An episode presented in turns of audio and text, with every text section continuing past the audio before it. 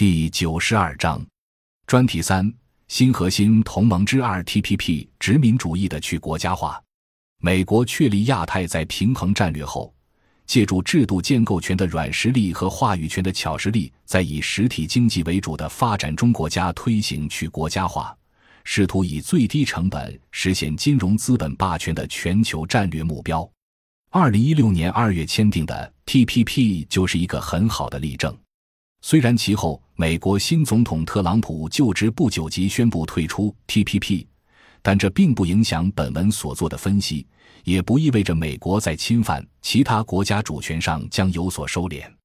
我们保留有关 TPP 分析的原文，日后类似的制度安排以其他方式再次出现时，本文的分析可以作为参考。从其针对中国挑战的战略及其预期的利益来分析。TPP 乃二十一世纪制度建构权与话语权之争，是霸权国家占据高制度设计、软实力的意识形态制高点的产物。TPP 埋下了主权外部性的祸根，半殖民化的治外法权。相对于一九四四年为战后美国工业化大生产占领世界市场而确立的 GATT，以及一九九四年为了产业资本全球化而确立的 WTO 而言。当前 TPP 的实质在于金融资本阶段要求世界各国实现去国家化，接受霸权国家控制的跨国公司的资本权利大于本国的国家主权，类似于重建殖民化时代靠着炮舰政策推行的治外法权，以此来推进泡沫化金融虚拟经济向全球扩张，并且同步转嫁危机，维护单极霸权地位。根据有关披露。发展中国家纳入 TPP 有三个去国家化承诺需要特别关注：一是对主权国家赋权货币产生的金融信用做去国家化承诺，以实现跨国资本无边疆的自由进出任何国家；二是对主权国家法律体系的去国家化承诺，以保障跨国公司不受投资所在国的法律制约，相当于重申老殖民主义时期的治外法权。三是对主权国家安全基础的去国家化承诺，切断政府与国有资本的关系，取消政策优惠，就意味着国有企业在危机爆发时不承担国家逆周期的调控任务。WTO 所代表的多边全球化，实际上已经步入难以继续发展的极限。接下来，全球格局将转变为核心国掌控的排他性贸易区域化。美国积极推进 TPP、TTIP。加上原有的 FTA，致力于建立太平洋及大西洋的排他性贸易及政治战略同盟，实质上将取代目前谈判陷入焦灼的 WTO。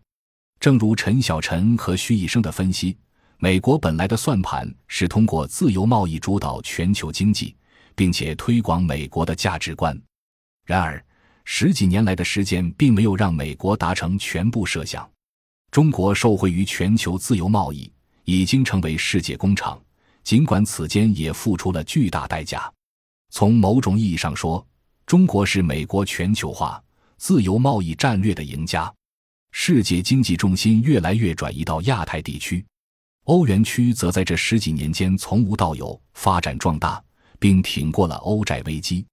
与此同时，美国却经历了产业空心化，并受到金融危机的打击。正因如此。为了在后危机时代重塑美国对国际经济的领导地位，美国正在经历一个巨大的转向，从推动自由贸易转向推动规则贸易，用以美国标准设计出来的规则来达到扩大贸易、推动其影响力、推进其价值观的战略目标。为此，美国希望将其自身的规则作为新的国际贸易与投资规则。对上文。我们认为很难简单说中国是单方面的赢家，尽管中国付出了环境急速恶化和国民福利发展被压抑的沉重代价，成为第一工业产能国，以其经济总量成为世界上举足轻重的新兴国家。诚然，美国本以为可以借自由贸易完全打开中国资本市场的大门，并发挥本身的金融优势，全面支配中国经济。但中国政府一直坚持不全面开放资本市场，不肯让渡经济主权，结果成就了中国加工贸易型的制造业。但正如前面的分析，我们必须结合美国金融资本主义全面升级的视角，才能理解美国在第一阶段全球化通过贸易逆差红泻巨量美元进入全球实体经济，其目的是让实体经济国家的经济产出不同程度的美元化。虽然中国的发展也许出乎美国的意料，但是从美国的战略分析，无论如何。目前是调整其贸易政策，以更好服务于美国的闭源战略及维护其金融霸权的新阶段。其核心目标正是产业经济和资源经济国家的经济主权。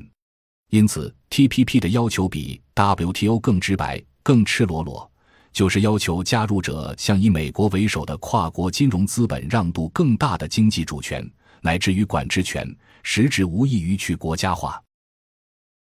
感谢您的收听，本集已经播讲完毕。喜欢请订阅专辑，关注主播主页，更多精彩内容等着你。